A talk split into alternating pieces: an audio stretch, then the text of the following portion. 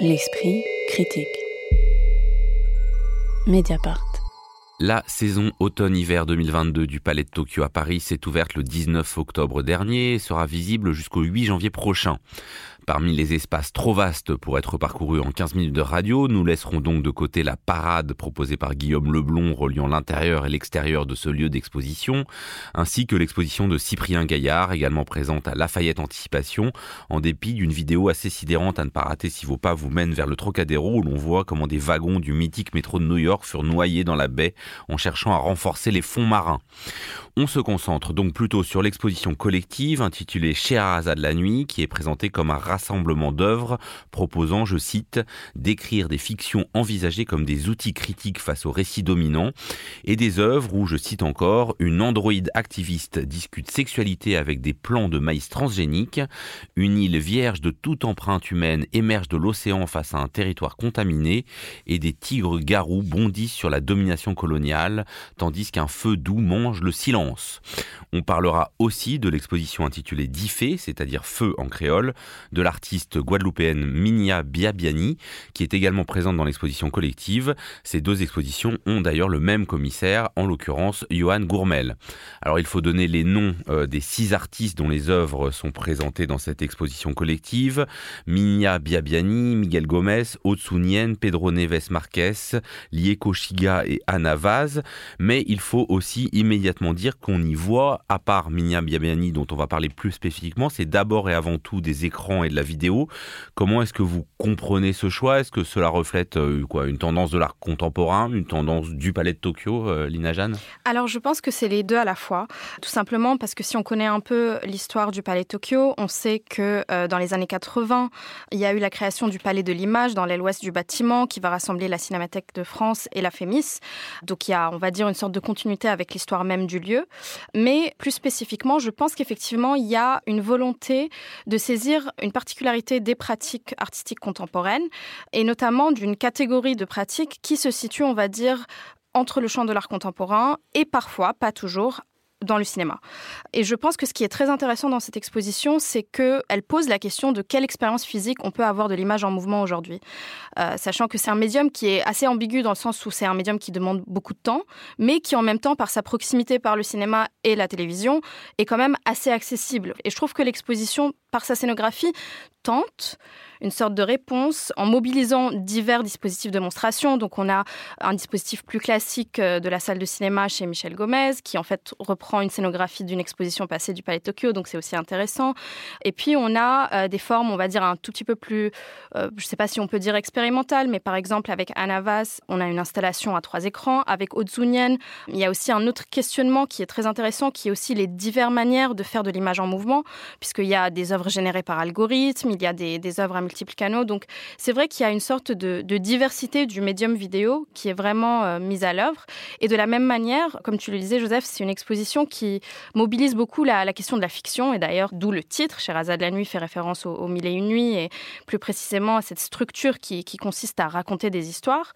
Et en fait, ce qui est mobilisé ici, c'est assez intéressant, c'est qu'on va avoir diverses manières de mobiliser la narration. Donc par exemple, des récits ou des contre-récits régionaux et nationaux chez Otsunian, une forme de fiction spéculative, enfin de presque même de science-fiction chez Pedro Neves Marquez.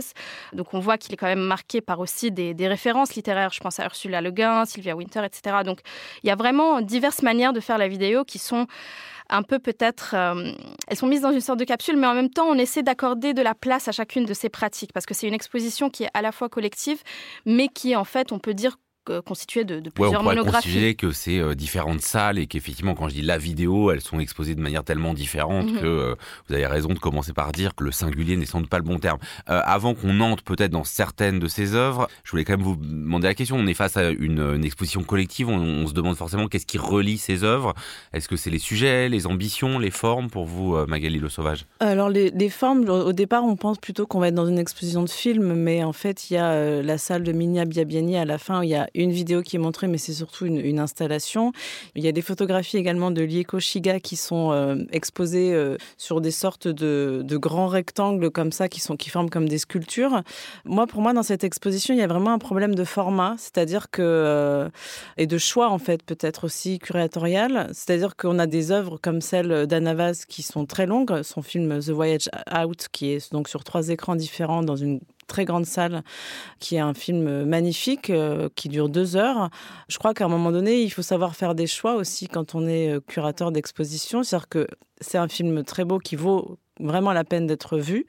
Mais quand on a, moi j'ai passé 40 minutes devant, ensuite je suis allée en voir un autre qui, que j'ai regardé une demi-heure, puis un autre une demi-heure, je suis revenue voir le premier encore 20 minutes. Mais concrètement, en fait. Euh, et encore, vous saviez que vous deviez en parler ici. Voilà, et encore, c'était pour le travail. donc. Euh, euh, mais vraiment, je ne pensais pas rester si longtemps hein, devant le film d'Anavas. J'étais quand même happée par ce film que j'ai trouvé très beau. Mais il y, a un moment, il faut aussi, je sais pas, il faut savoir faire un choix. Ça ne veut pas dire qu'il faut que les artistes se restreignent, ils fassent des films plus courts pour qu'elles s'adaptent au format des expositions. Mais c'est une manière de montrer. Alors, est-ce qu'il faut, je sais pas, est-ce qu'il faut que ce soit dans une salle de cinéma où on fasse une rétrospective, enfin, on fasse un programme, une programmation de films.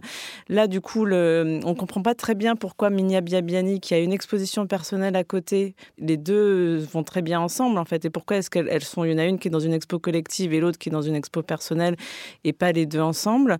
Le thème de Scheherazade, c'est-à-dire, en fait, du récit qui permet de continuer à vivre et de, et de d'aller jusqu'au lendemain, etc. Euh, c'est pas inintéressant, mais c'est quand même un, petit peu euh, convenu ou en tout cas bah, ça pourrait s'appliquer à énormément de, choses en fait. Donc euh, voilà. Donc je pense qu'il y, a vraiment une question de format. Moi, j'ai beaucoup aimé les œuvres que j'ai vues. J'ai juste pas compris pourquoi euh, on les montrait Alors, comme on, ça. on va parler de certaines des œuvres, mais avant Victoria. Je te rejoins complètement, Magali. Moi, j'ai adoré les œuvres que j'ai vues. Euh, j'ai trouvé que c'était vraiment, euh, vraiment chouette de voir tous ces artistes-là sont souvent très peu ou voire pas du tout montrés en France. Par exemple, Otsunyan, c'est un artiste qui est singapourien, qui est né en 79. Il a eu énormément de prix. Il est reconnu internationalement. Il a jamais été montré en France. Donc ça, j'ai trouvé ça euh, extrêmement intéressant d'avoir accès à ces œuvres-là et à ces artistes-là. En revanche, là où je me pose vraiment la question, c'est sur tout simplement bah, l'idée d'exposition euh, collective pourquoi en fait Pourquoi on est obligé de se dire que c'est une exposition collective alors que c'est des expositions, enfin c'est des œuvres qui sont euh, montrées comme euh, six expositions individuelles, puisqu'en fait on comprend absolument pas euh, le rapprochement qui peut être fait, parce que enfin le rapprochement qui peut être fait, c'est justement voilà la question d'une relecture de l'histoire en proposant des récits alternatifs qui permettraient de poser les questions qui traversent l'époque d'aujourd'hui, à savoir le positionnement par rapport au capitalisme. Mais du coup dans les cartels, on a l'impression d'avoir déjà lu ça 50 fois. Il y a hybridation, anthropocène, post-colonie, partout. Quoi. Plus rien n'a de relief. Et c'est vraiment dommage parce que, en effet, ces œuvres sont complètement euh, traversées par des questions qui sont extrêmement centrales à notre époque. Je parle du positionnement par rapport au capitalisme, l'écologie, le consumérisme, les idées postcoloniales. Et en fait, c'est des questions qui irriguent toute notre société, mais également l'œuvre de toutes sortes d'artistes. Et le fait de dire que, OK, on va faire une exposition collective parce que, euh, en regroupant ces, œuvres-là et ces artistes-là parce qu'ils remettent en cause l'histoire dominante, en fait, je suis désolée, moi, ça me satisfait pas parce que c'est le propre même de, euh, en fait, une énorme partie de l'art, qu'elle soit plastique, euh, enfin littéraire, euh, cinématographique. Donc je trouve que ça, c'est un peu léger et c'est dommage parce que euh, les œuvres prises une par une, elles sont extraordinaires. Bon, bah, vous me faites la transition, donc prenons les œuvres euh, une par une. On va pas toutes les prendre, mais euh, Lina Jeanne, c'est vous qui commencez avec Otsunien, donc jamais exposé en France. Oui, exactement. C'est un artiste aussi assez peu montré euh, en Europe, à part en Allemagne, où il a quand même eu quelques rétrospectives. Et en fait, c'est un artiste qui est assez intéressant dans sa manière de, mobiliser justement ce terme très très large qui est de, de récit ou de contre-récit, parce que justement, il pose la question des récits non seulement nationaux, mais aussi régionaux. Il le fait en, revenant sur des symboles qui sont en lien avec euh, euh, certains mythes fondateurs euh, dans l'Asie du Sud-Est, par exemple le tigre. Ce qui est frappant chez Ozunian, c'est sa manière d'aborder ces, thématiques liées à l'histoire politique de la région avec à la fois une maîtrise du médium vidéo et de ses dispositifs d'exposition. Donc je, parlais d'une œuvre générée par, un algorithme, donc c'est The Critical Dictionary of Southeast Asia où là, c'est vraiment un, on suit la, logique d'un dictionnaire où on a une lettre qui nous renvoie à un mot qui peut symboliser un élément de ce qu'est euh, l'Asie du Sud-Est. Donc il y a aussi une sorte de démantèlement de ce panasiatisme qui est assez intéressant. Et ce qui tout à fait intéressant aussi dans le travail de, de qui est quasi historiographique, c'est qu'il a vraiment une manière presque baroque euh, d'aborder ces choses-là, par le biais de l'animation par exemple, mais aussi par les musiques et les voix qu'il utilise. Euh, et je trouvais que c'était probablement un des moments les plus forts euh, de, l'exposition, surtout parce que je trouve que c'est un des seuls artistes qui où sa manière de, s'approprier le médium vidéo change la narration. Je pense justement à, à One or Several Tigers, il me semble, où c'est une sorte de double projection mais qui sont mises face à face. Et en fait, quand on regarde un écran, on peut lire les sous-titres, écouter, donc on a une partie du récit, mais en fait, il y a une autre partie du récit qui est sur l'autre écran. Donc le regardeur ou la regardeuse a cette expérience intéressante de faire des, allers-retours euh, entre ces deux écrans et entre euh, deux pans de, l'histoire. Magali Sauvage, vous l'avez tout de suite avoué, vous n'avez pas vu les deux heures d'Anavaz, mais quand même, vous avez été euh, totalement séduite.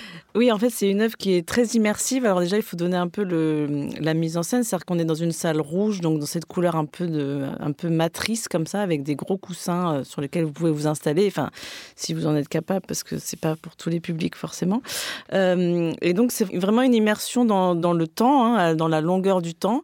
Et au début, voilà, on voit. Enfin, en tout cas, moi, je suis arrivée, j'ai eu de la chance, je suis arrivée juste au début du film parce que le film donc euh, est montré à peu près quatre ou cinq fois euh, par jour, euh, toutes les deux heures, donc puisqu'il dure deux heures. Et donc vous avez trois écrans et il y a un travail de montage extraordinaire en fait de sons et d'images qui se répondent autour de certains thèmes. Alors j'ai lu après seulement que l'idée c'était que c'était une, île qui serait apparue après une catastrophe atomique. Donc Anavaz a tourné en partie euh, au Japon d'ailleurs. Euh, on voit un moment une scène avec euh, un jardinier, une jardinière en train de, faire pousser des plantes et qui discute du fait que la terre est encore contaminée et qui se demande quand est-ce que quand est-ce que la maladie aura, disparu. Mais finalement, ce sujet-là, il passe un peu à l'arrière-plan si on, se laisse complètement emporter dans, ce flux d'images. C'est une œuvre qui est très sensorielle et qui justement montre euh, un temps étiré et qui, je trouve, euh, euh, par rapport à cette histoire de fiction dans laquelle on, veut un peu nous emmener de force, s'en échappe complètement. C'est-à-dire qu'en fait, on n'est pas du tout dans, quelque chose de narratif, on est vraiment dans la sensation pure. Moi, ça m'a fait penser au cinéma d'Apichatpong Veracetakul, c'est-à-dire quelqu'un qui est entre le cinéma et l'art contemporain. Et qui a été exposé euh, plusieurs voilà, fois qui a été exposé dans, dans plusieurs euh, centres d'art et qui, enfin, vers, vers lequel il, des formes vers lesquelles il, se- il se tourne beaucoup euh, depuis quelque temps. Euh, C'est-à-dire un, un cinéma, on peut dire, euh, très sensoriel et avec, enfin, voilà, elle, elle a une qualité d'image qui est assez euh, stupéfiante. Et je pense que c'est une œuvre dans laquelle on peut se plonger sans forcément chercher justement à savoir s'il y a une histoire derrière, s'il y a une fiction. Et c'est un peu l'inverse de Scheherazade d'ailleurs, c'est-à-dire que euh, c'est pas la- l'histoire qui nous, qui nous Oui, tient. c'est pas le suspense, il n'y a pas le de cliffhanger. suspense. Voilà, il n'y a pas de cliffhanger. C'est, c'est un, faut être dans un certain état, mais euh, c'est, c'est, voilà, moi je trouve ça très beau. Sherazade la nuit et Diffé de Minya Biabiani, c'est visible comme toute la nouvelle saison du Palais de Tokyo jusqu'au 8 janvier prochain. L'esprit critique. Mediapart.